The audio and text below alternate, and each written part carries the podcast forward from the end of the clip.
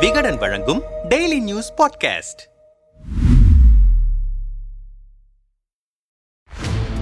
தீர்மானம் கொண்டு வந்த முதல்வர் வெளிநடப்பு செய்த ஆளுநர் சட்டசபை காட்சிகள் இரண்டாயிரத்து இருபத்தி மூன்றாம் ஆண்டுக்கான தமிழ்நாடு சட்டமன்ற கூட்டத்தொடர் நேற்று தொடங்கியது. கடந்த சட்டசபை கூட்டத்தில் தமிழக அரசு ஒப்புதல் அளித்த உரையில் இடம்பெறாத ஜெய்ஹிந்த் என்னும் வார்த்தை ஆளுநர் குறிப்பிட்டது சர்ச்சையை கிளப்பியது. மேலும் சமீபத்தில் தமிழகம் தமிழ்நாடு பிரச்சினைக்கு இடையில் நடக்கும் சட்டசபை கூட்டம் என்பதால் ஆளுநர் உரை பெரிதும் எதிர்பார்க்கப்பட்டது. சர்ச்சைகளுக்கு பஞ்சமே இல்லாத அளவு ஆளுநர் உரையின் நிகழ்வு பல பரபரப்புகளை ஏற்படுத்தி இருக்கிறது நேற்று காலை பத்து மணிக்கு தலைமைச் செயலகத்திற்கு வந்த ஆளுநர் ரவிக்கு சபாநாயகர் அப்பாவு சார்பாக பூச்செண்டு வழங்கி சிவப்பு கம்பளம் விரித்து அரசு மரியாதையுடன் வரவேற்பு கொடுக்கப்பட்டது. ஆளுநர் சட்டசபைக்குள் நுழைந்து உரையை தொடங்கும் முன்பே ஆளுநரை புறக்கணிப்பதாக திமுக அரசின் கூட்டணி கட்சிகளான காங்கிரஸ் விடுதலை சிறுத்தைகள் தமிழர் வாழ்வுரிமை மதிமுக கட்சிகளின் சட்டமன்ற உறுப்பினர்கள் கோஷமிட்டு அமளியில் ஈடுபட்டனர். இதை சற்றும் எதிர்பார்க்காத ஆளுநர் ரவி தனது உரையை தொடர்ந்து வாசித்தார். இதனால் கூட்டணி கட்சிகள் வெளிநடப்பு செய்தனர். திமுக அரசு ஸ்கோர் செய்த இடங்கள்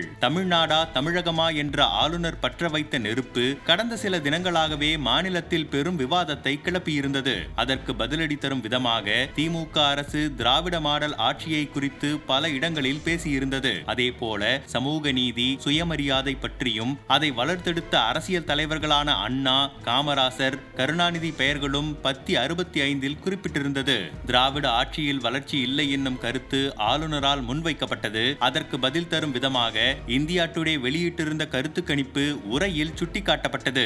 மேலும் சமூக நீதி சமத்துவம் பகுத்தறிவு விளைவாகவே தமிழ்நாடு பல விதத்திலும் வளர்ச்சி பாதையை அடைந்துள்ளது. இதனால் தான் அண்மையில் பிரதமரின் ஆலோசனை குழு ஆய்வு செய்ததில் தமிழ்நாடு சமூக வளர்ச்சி குறியீட்டில் அறுபத்து மூன்று புள்ளி மூன்று புள்ளிகள் பெற்று இந்தியாவில் முதல் மாநிலமாக பெயர் பெற்றது. இவ்வாறு தமிழ்நாடு அதன் கொள்கைகள் குறித்த தகவல்கள் உரையில் சேர்க்கப்பட்டிருந்தன.